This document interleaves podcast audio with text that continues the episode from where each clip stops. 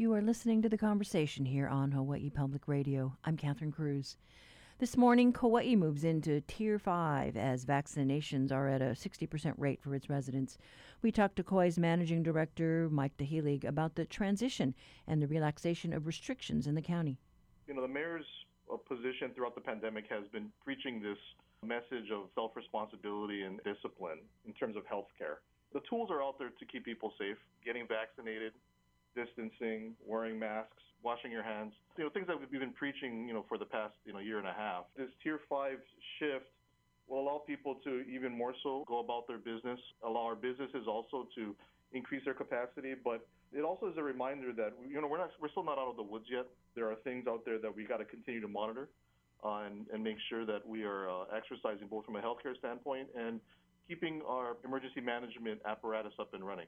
But we've definitely trimmed down since the shift with our trans-Pacific travel for our residents.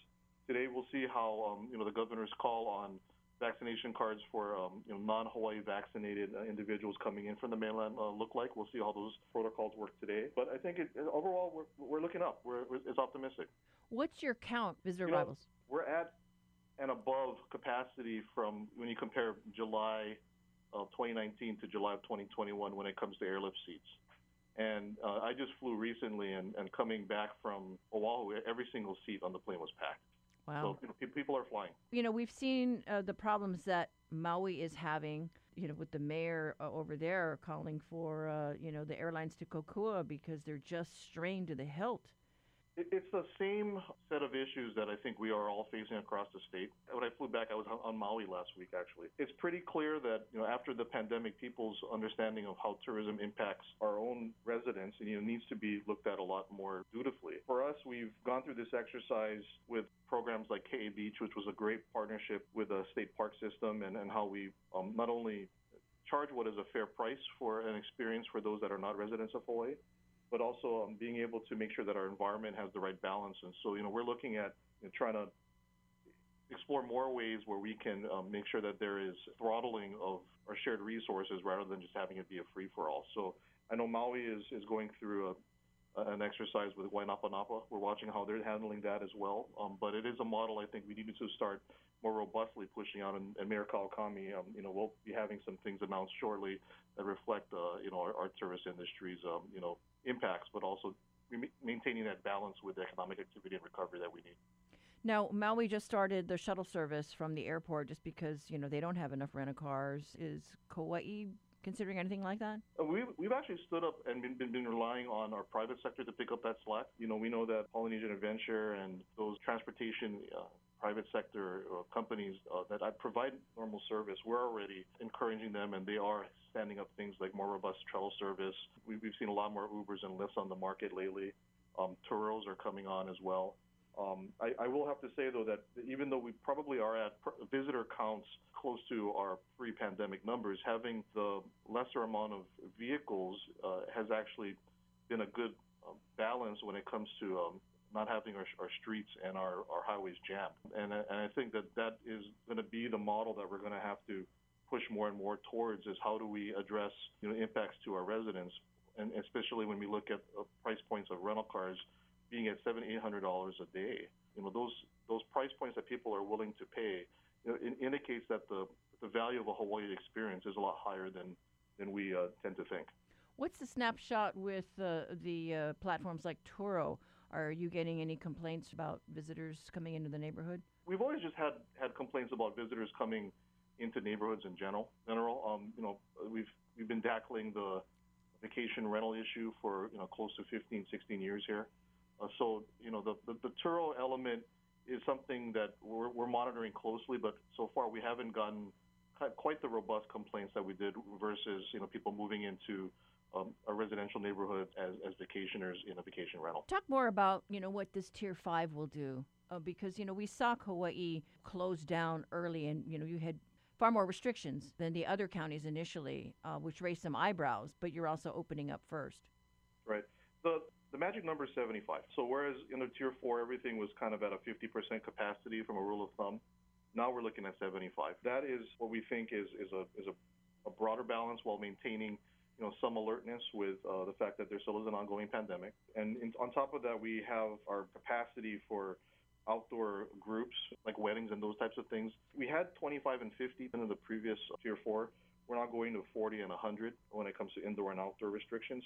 But we also are emphasizing again that that, that message of self-care and and, uh, and discipline in the sense that you know we can go north of those numbers if a professional organizer does vaccination checks or they come to our free uh, testing facility and get a test, you know, 24 hours before an event. So we're relying again on private sector enforcement and, and discipline rather than us running around with a stick. You know, we want people to all buy into the idea that, you know, ex- exercise these very basic things to to keep us safe, and and we think it's it's uh, it's working. You know, we, we're talking with some concert organizers, and in August we're going to be having you know concerts here on the island that employ some of these best practices, like like masking and you know vaccination card checks and those types of things you know prior to the event actually happening. Uh, talk about what the restaurants are experiencing over there because on a number of islands, you know, it's tough to get a reservation. There are just long lines because they don't have the personnel to staff the hours that they used to operate at. It, it's a it's a combination of capacity and also you know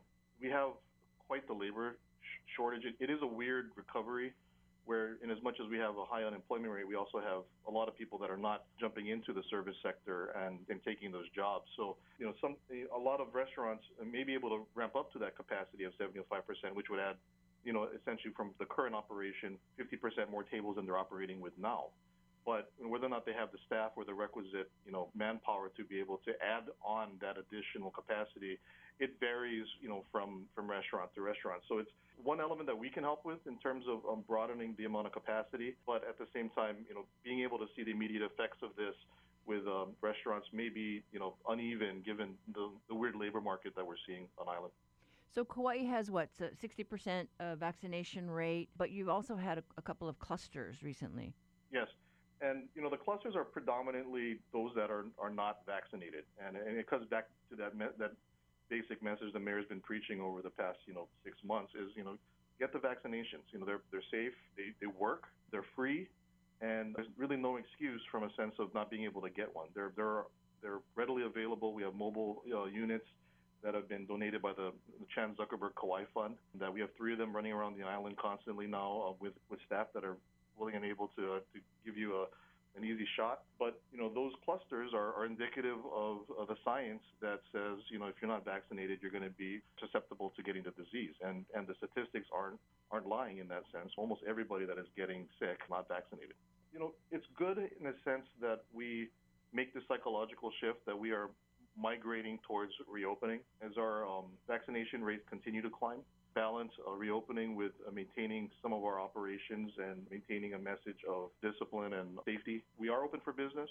You know, our, our people here are, are, very excited to be able to move around. We're also excited that you know our, our little league team will be playing in, on Maui in, in, about a week. Uh. Um, so you know, it, it, those those types of things are normalcy, and it's what people want. And you know, we'll be cheering our boys on uh, in in the state tournament. But it's I think a snapshot of that life can be normal. We just had to make a, a few adjustments here or there, but we're, we're getting there we're getting there, and we need everybody's help to tell their friends, neighbors, their family, um, you know, get the shot if they haven't gotten it yet, because that that just allow, allows us to even open up more.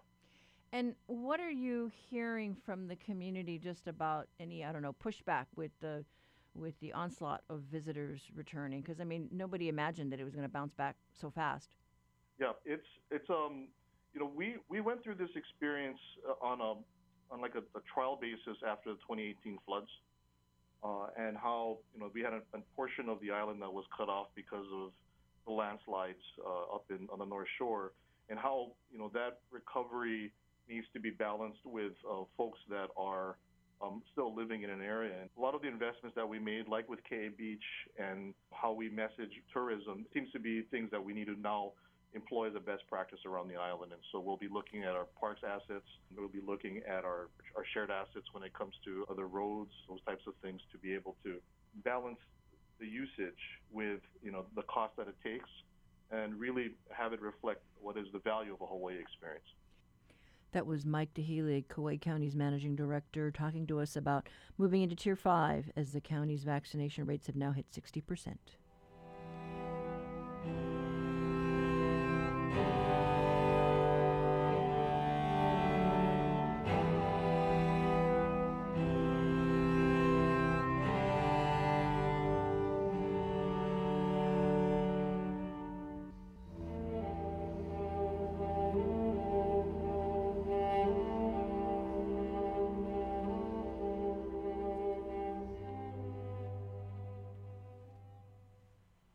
This morning, we also reached out to Maui's Visitor and Convention Bureau to see how the new shuttle service is working over there. It was launched this past holiday weekend in anticipation of 4th of July travelers and the rental car shortage.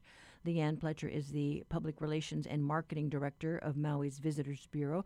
She explains how it works.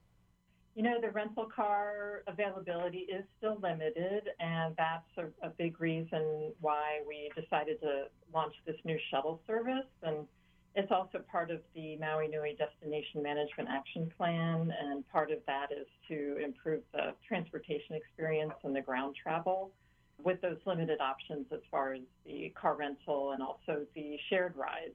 I do know there was a new program launched called Holo Holo across the islands for the shared ride too, uh, which I believe is helping. So, uh, but yes, the car rental situation still is challenging, and hence we wanted to introduce this program and also to help with the community relations between the community and the visitor to uh, alleviate some of the traffic on the roads with all the rental cars that are being uh, used. And the airport just opened up a, a new facility there, right, for cars? Yes, we did open up a new it's a new garage with all the car rental companies and that opened up a couple of years ago. We have a, a trolley that goes from the baggage claim area across the street from the baggage claim area that takes you down to the car rental facility. So super convenient and we're finding a lot of the visitors are really appreciating that. Okay, and so you've you've had this uh, new shuttle service in place uh, for you know almost a week. What's the feedback that you're hearing so far? So far, we've had some positive feedback, certainly from the visitors who are using it. They're they're excited to have that option to be able to hop on the bus and go right to the resort. And it's a, it's a pilot program, uh, and Maui Visitors Bureau is helping to subsidize the, the two week pilot program. So it goes through the 17th and if it continues, you know, to have great interest, then uh, and they're able to continue it, uh, I think that's what the hope is. So, how is the word getting out to these travelers that this uh, is now available? Well, currently, Polyad does have a booth at the airport, and we've reached out to the airlines to communicate it, you know, to their passengers as maybe perhaps they're getting off of the plane and also, we've communicated it to all the hotels that they could communicate that with guests as they're making their reservations. So this would be a little, you know, a little further in the future. We've distributed it through all of our local uh, broadcasts, uh, through radio and the press release, uh, getting the word out that way. And so the, the key right now is to kind of uh, get the people that are coming off the planes to say, you know, this is an option, especially if they were not prepared with a car rental or they're finding the line or wait on the shared rides or the taxis is is a, too long for them. So I think they're reaching out to those folks too. We'll continue to distribute to the media and to our partners to get the word out. You know, we did talk to Ross Higashi over at the uh, airport DOT. They are seeing um, uh, this platform Turo with the rent a cars peer to peer platform. What are you hearing uh, from your end? We what we're trying to do as far as when people talk about using the Turo and all of those options, we've actually put out, or Hawaii Tourism Authority put out a a release to give some other options like the Maui Public Bus or the Holo Holo that I mentioned and all the different taxi services.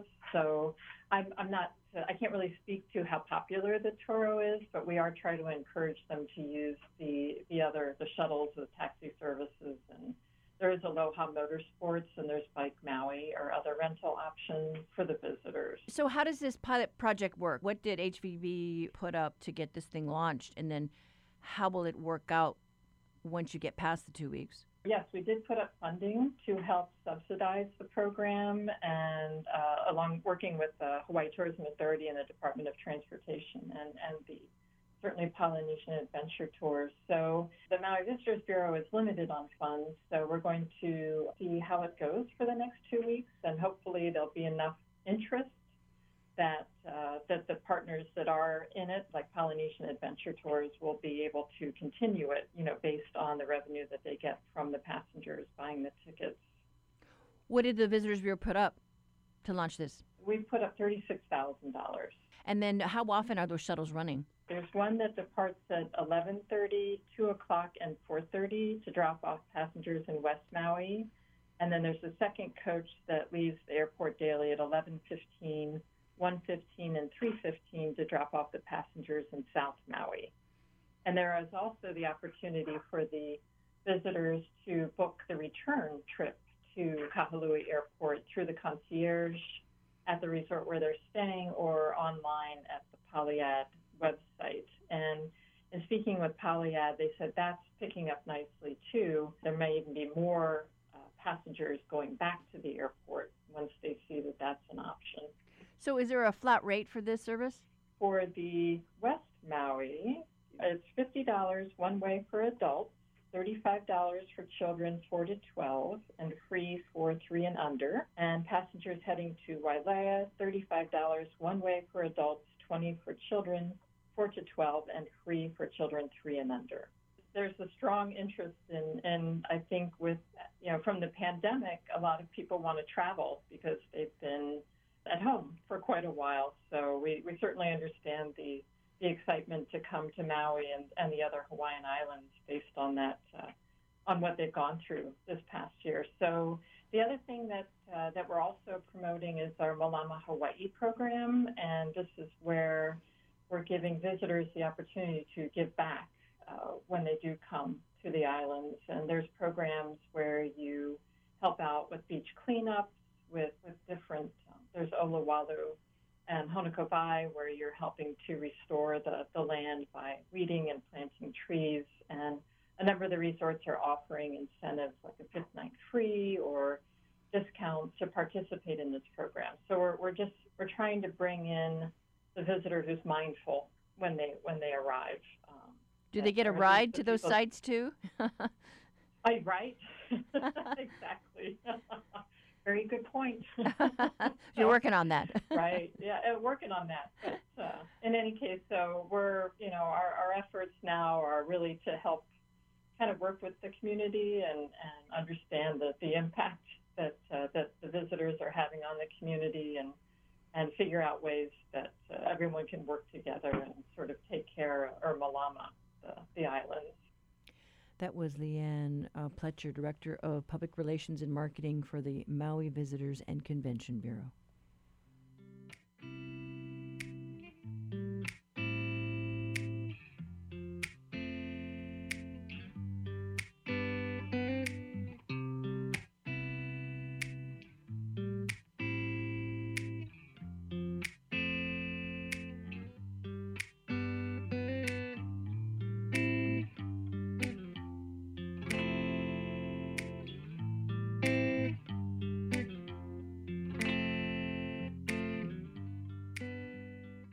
Support for HPR comes from the Honolulu Museum of Art, welcoming the community to Homa Summer Nights with live music, bites, beverages, and art making workshops on Friday and Saturday evenings until 9. HonoluluMuseum.org. Each week, New Dimensions explores the social, political, scientific, environmental, and spiritual frontiers with some of today's foremost social innovators, thinkers, scientists, and creative artists. Hi, I'm Gregg Levoy, author of Vital Signs The Nature and Nurture of Passion. Next time on New Dimensions, I'll be talking about reclaiming our passion and vitality. Beginning Sunday morning at 11. Support for HPR comes from Cosco Air Conditioning and Refrigeration on Oahu, Maui, Hawaii Island, and Kauai, celebrating 60 years, featuring Daikin air conditioners. Learn more about Daikin at CoscoHawaii.com.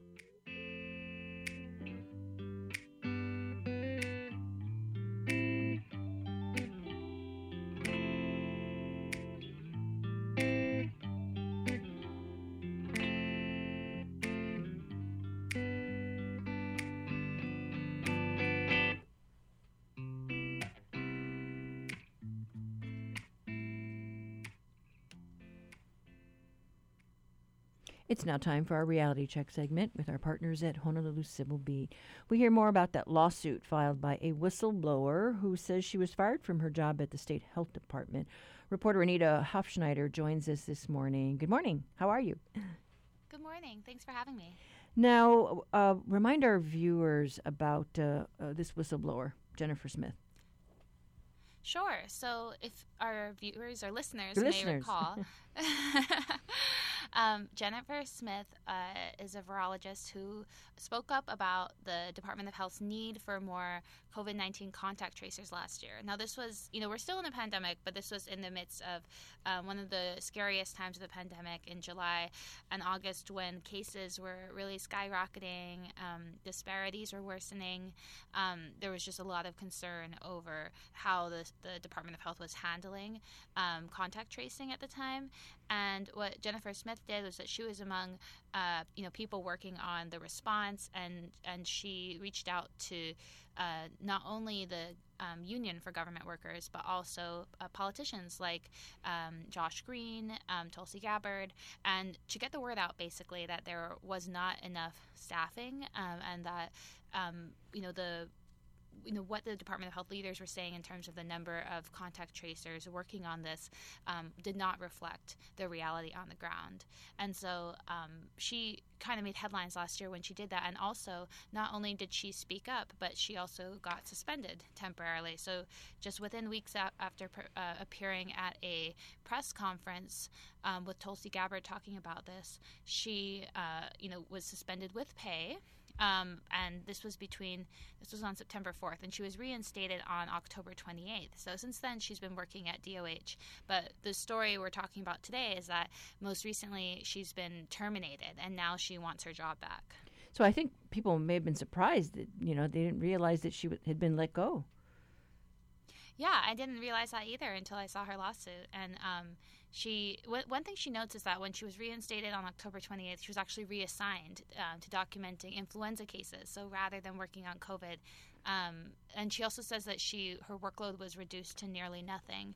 So according to her, um, you know, she she was kind of sidelined, and she she believes at least the lawsuit kind of describes how she believes that this um, being let go is, is re- retaliation for her speaking up, and she wants not only her job back, she wants back pay, and she wants an apology. Well, now uh, her bosses uh, did step down from their positions, right? Dr. Sarah Park, the epidemiologist, and Bruce Anderson also uh, stepped down from his position as state health director. Yes, so the um, Sarah Park was the um, state epidemiologist last year, and Bruce Anderson was leading Department of Health. Um, but there are still health department officials um, who um, she's working under, um, who she is alleging this re- retaliation from. So Sarah Kemble and Danette uh, Tomiyasu, she said she met with them on May 21st and alleges that they denied her her due process rights um, as a union member and also says that they gave vague reasons for terminating her. And so, unfortunately, we can't get their side of the story because when I reached out to the Department of Health to ask them to comment, to speak with me about this, because it's a lawsuit, they, you know, said that they had to refer further questions to the Attorney General's office. But they did confirm that Smith is no longer with the agency. Yeah, and you know the the whole thing with contact tracing, you know, was a a, a problem because it was around that time that the numbers just started to soar. Uh, so that was a a, a real concern uh, that the department may have been just caught flat-footed responding to the, the, the spike. Yeah, that was one of the, the central debates last year was how the Department of Health was handling the uh, contact tracing, if they were handling it well, and that leadership shakeup. I know it, it did lead to improvements, or um, especially in terms of response for um, Pacific Islander communities. Um, but it, it does seem that there is still something afoot at the at the agency, and unfortunately, because this is considered a personnel issue and now a lawsuit, um, you know, we don't have a lot more from the department explaining kind of why they decided to go this direction. Yeah, so uh, you know, a big question mark then as to uh, you know what the department's uh, position is and, and the cause for termination. Um, eh, but we haven't heard yet, you know, when this is going to be assigned a, a hearing, I guess, because it's just been filed. All right. Okay. Well, keep us posted. Thanks so much, Anita. Thanks so much, Catherine. Bye bye. That was reporter Anita Hofschneider with today's reality check. Uh, to read the full story and the updates later, visit civilbeat.org.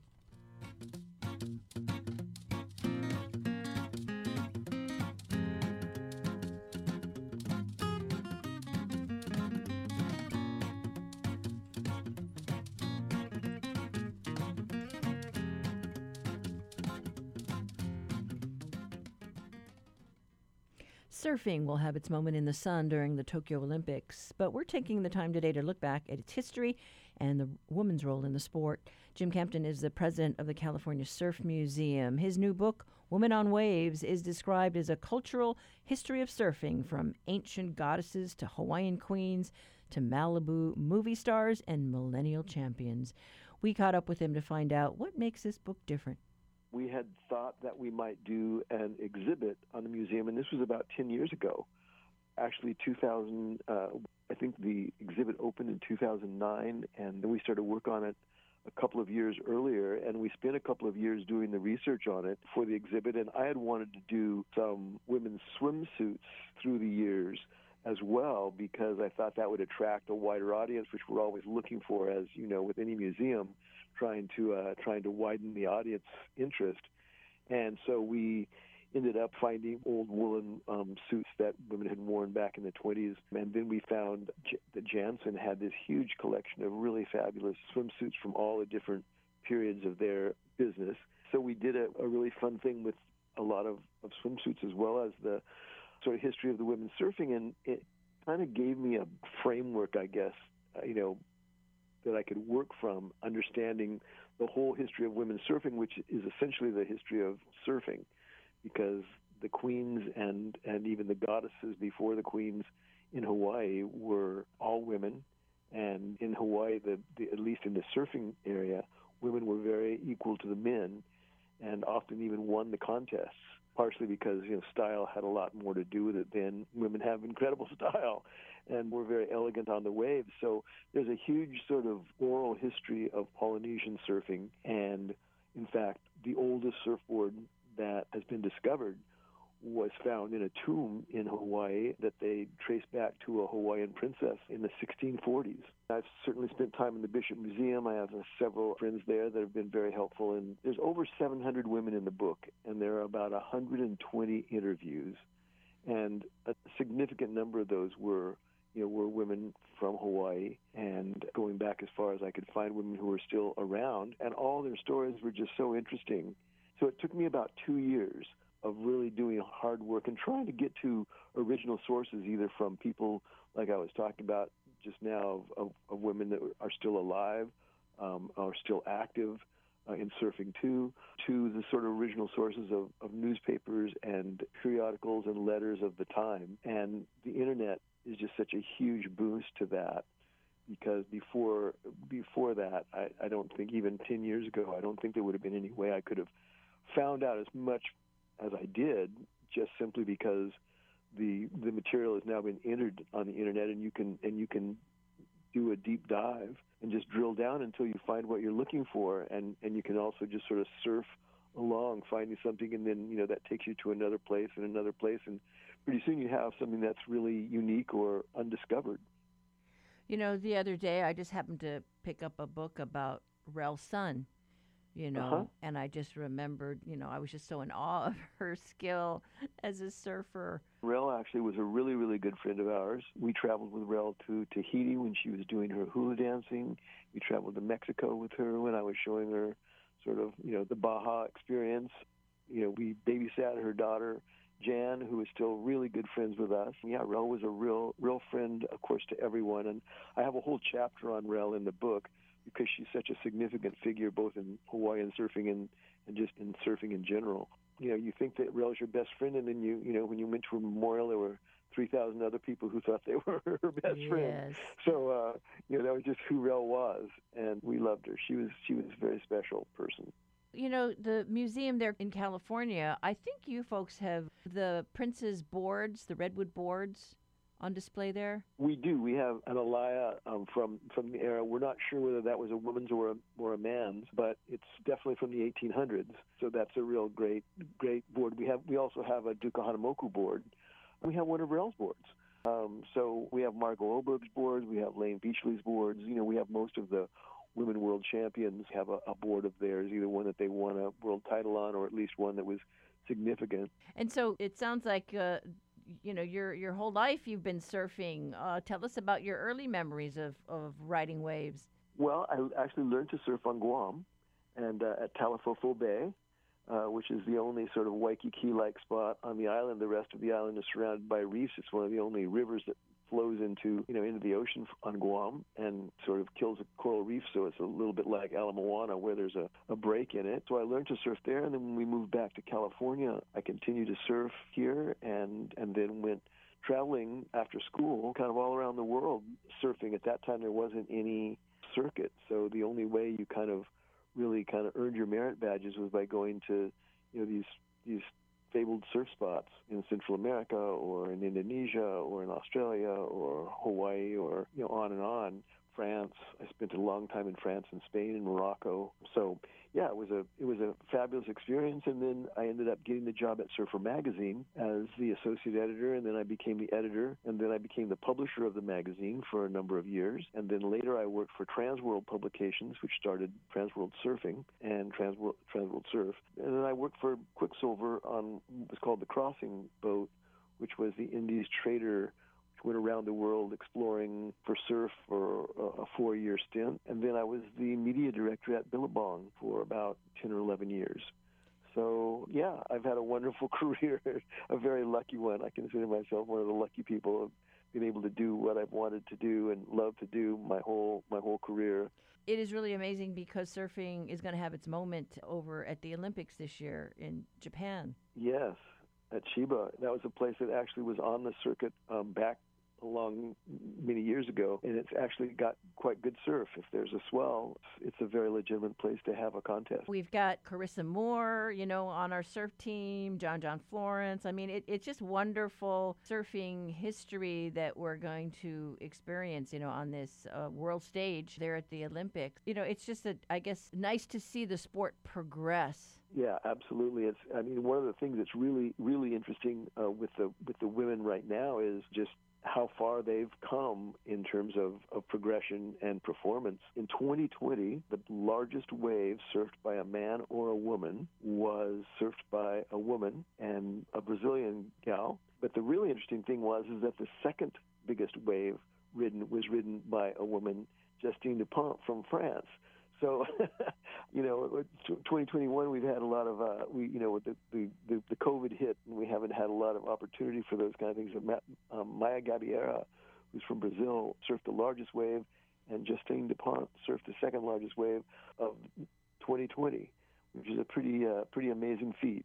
Yeah, and and you know we've seen now uh, uh, the surf prize money you know go up for women you know, the yep. World Surf League, you know, has jumped they made in there. It equal. Yeah, they made it equal, and and uh, the, the the WSL deserves deserves credit for being one of the very first sports in the world to give women uh, equal pay.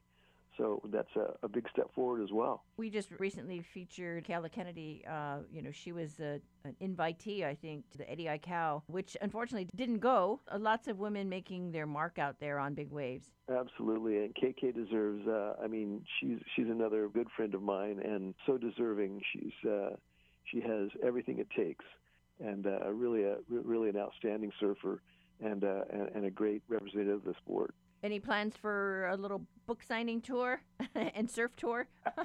Absolutely. In fact, uh, I'm planning on I'm planning on being in Hawaii in November, and I have a number of, of um, book signings uh, planned already. And uh, there's a there's a huge interest in this, and I you know I'm I'm really thrilled about that, and I'm not saying it for any commercial reasons, although I'm I'm thrilled that it it, it is that the, the the the first edition is sold out um, and that's before the book is even on sale. So you know, I'm I'm really glad that it's getting the attention it does because the whole point of me writing the book was to give these women their due. You know, over the last 70 years since you know sort of modern surfing has come into being, um, women have have had the short shrift. You know, they've they've had to struggle to compete and to just be accepted. And now that that is I mean, there's a long ways to go, but now that that is really making progress, I just feel like it's a great time to celebrate all these amazing women from the you know from from the 1600s to the 1920s to uh, you know to uh, the 1950s and 1960s to today. That was Jim Kempton, author of the book Women on Waves: A Cultural History of Surfing, which is out today and available at Barnes and Noble and Amazon.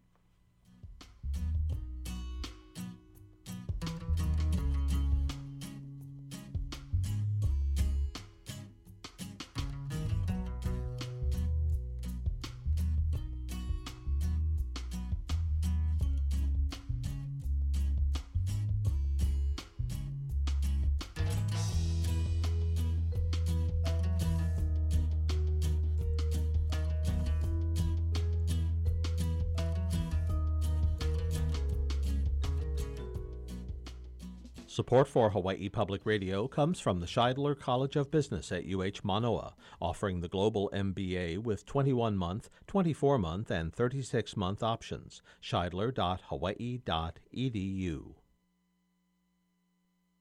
There's a massive shift in employment numbers, and it has to do with people leaving their jobs. More than 4 million Americans quit their jobs in April, a 20 year high, and that helped put job vacancies also at a 20 year high. So, what's going on? We'll talk with our money ladies, Michelle Singletary and Rana Foroohar, about the new labor gap.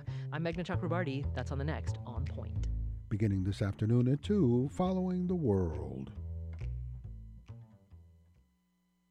Support for Hawaii Public Radio comes from the Queen's Health Systems, committed to caring for the community at its hospitals and clinics. Learn more at queens.org.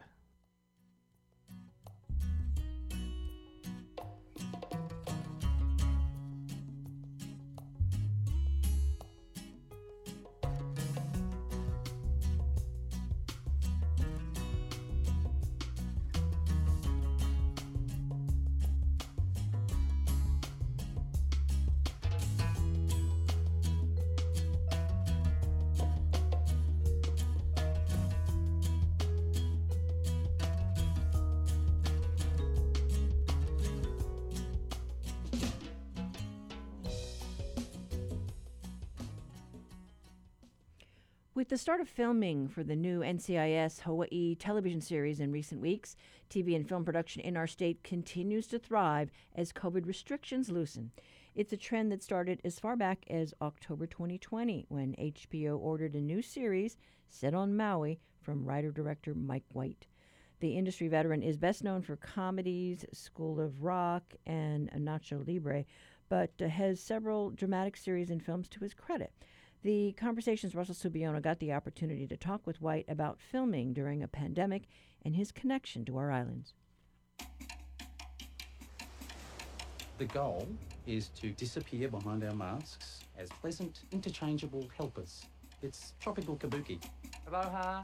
Happy to be here. We're on our honeymoon. You're such valued guests. Welcome to the White Lotus.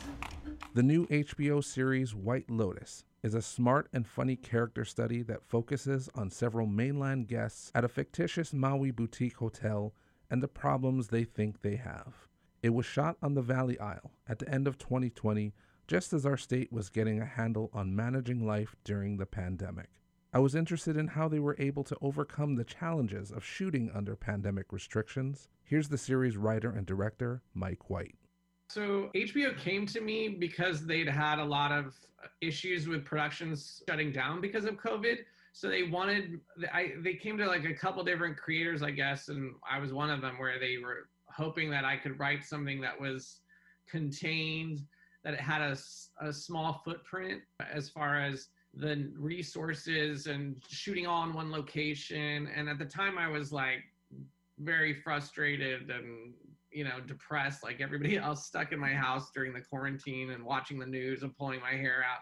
So i was like all right i can figure this out. And i you know because i've i know a lot of people who live in hawaii and i've spent a lot of time in hawaii i knew that there was lots of hotels that were just totally closed. Mm-hmm. and i was like well that would be amazing is if we could take over one of these hotels and maybe get people back to work and also create a bubble that was safe.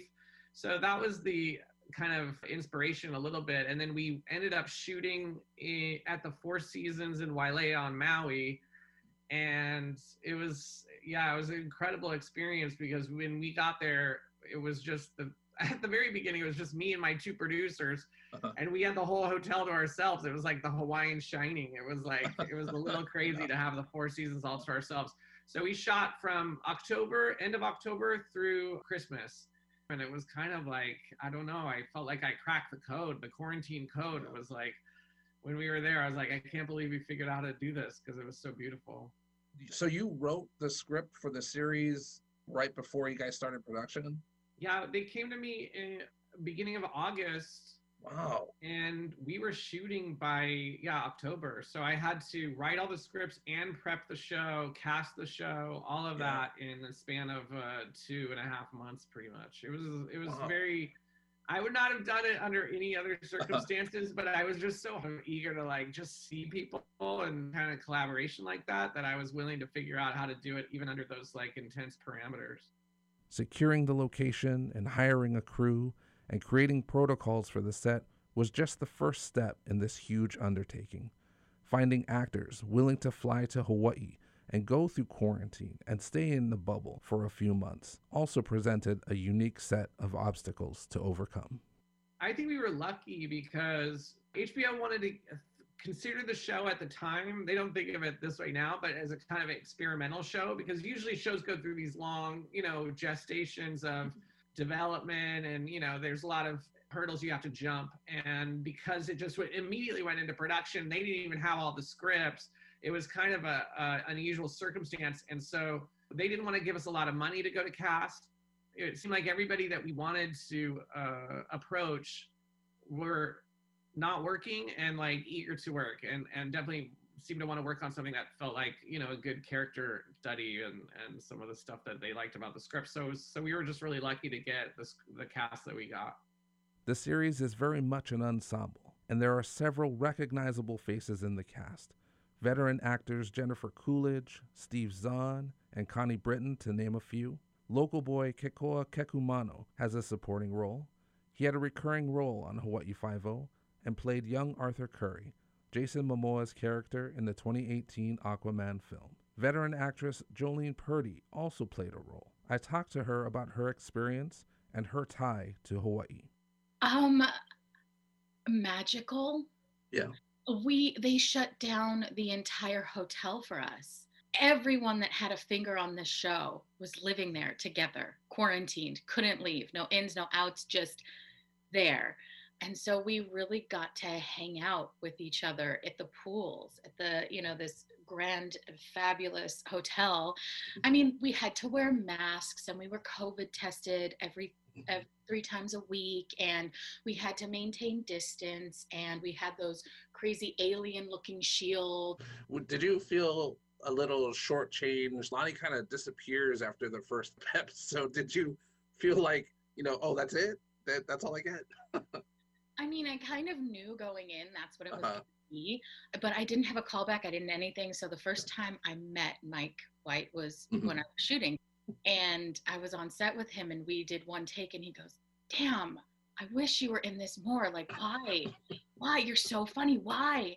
And I was like, I don't know. You're the writer. This is why I'm so excited to to talk to you. I first noticed you when you appeared on Orange is the New Black as the Hawaiian character Stephanie Hapakuka. Mm-hmm. It stood out to me because you don't see too many Hawaiian characters portrayed outside of stories that take place in Hawaii, let alone in a series set in a women's prison. And then I smiled when I saw you in the trailer for The White Lotus because I thought to myself, hey, there's that actress who played a Hawaiian in one series and now she's actually in Hawaii. And when I mentioned this to Mike White, he told me that you have a connection to Hawaii. So I, am interested now to know what your what your connection is. I do. Um, so my grandfather, born and raised in Pearl City, he's actually okay. so he's at the Punch Bowl now. So we have that's the connection that I have. He spoke such thick pidgin. Uh-huh. Even when I asked him to tell me things, I couldn't quite understand all of it. Uh-huh. Yeah, so whenever I have to put a little pidgin on, I just always think of my grandpa and what he sounded like. One thing viewers may pick up when watching The White Lotus is the strength of the writing, the plot lines, the characters, the dialogue, and the unique use of Hawaiian music. They are a big part of what makes the series unique and interesting. I asked Mike White about it. You wrote some very complex characters with some redeeming traits and some particularly awful ones. who was the most difficult for you to write, and who seemed to just write themselves? It's funny because I think there's a little bit of me in all of the characters, and I think the easiest, embarrassingly enough, is there's the character Shane, who's the guy who's mad he didn't get his room. This is the wrong room. We're paying for the honeymoon suite. I don't have a record of you booking that room, no. Uh, my mother booked the room. Think I should call my mother? And it's like, and I feel like it's like, at first you feel like it's a real farcical type of character who this guy is very entitled.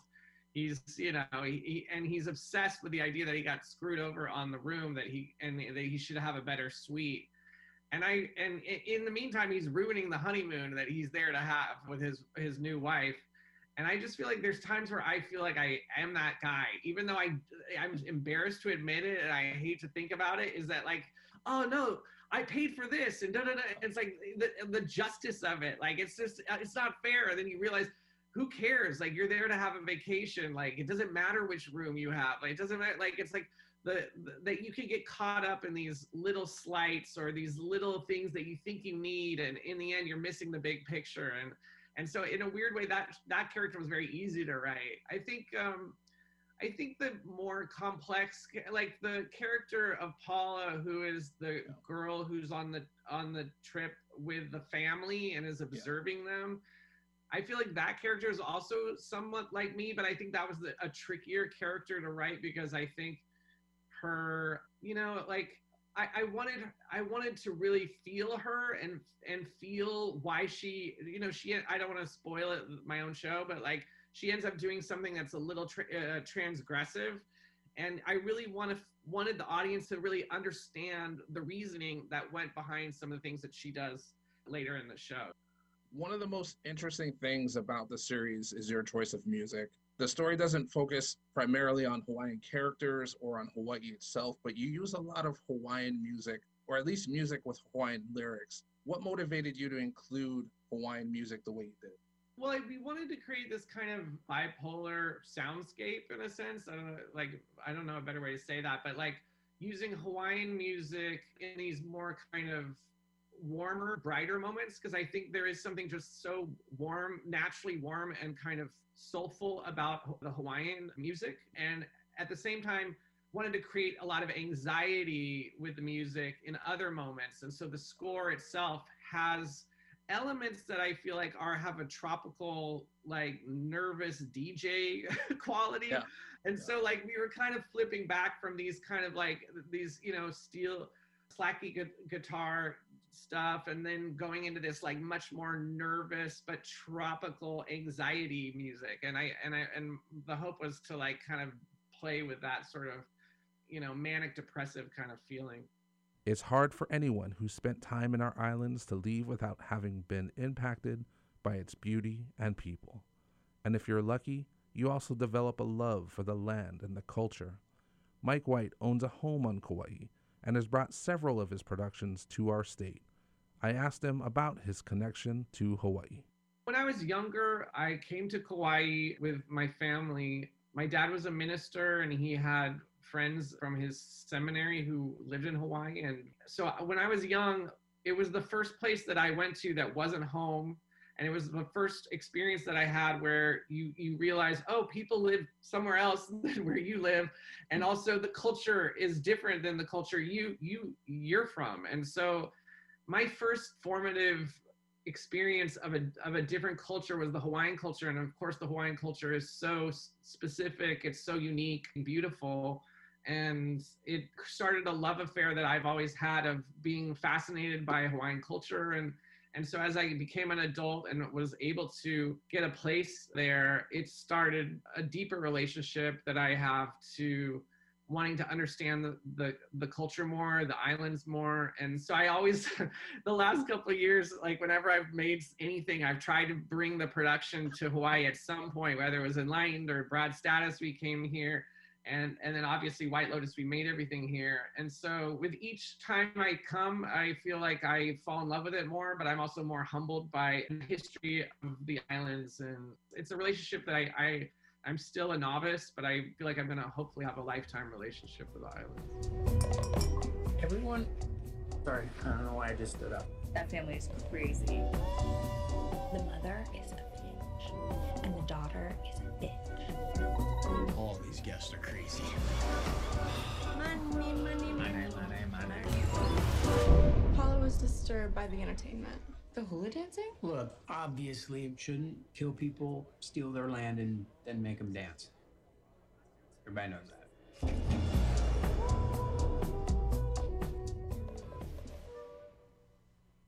That was writer director Mike White and actress Jolene Purdy speaking with HPR's Russell Subiono. The new series, The White Lotus, debuts on HBO this Sunday.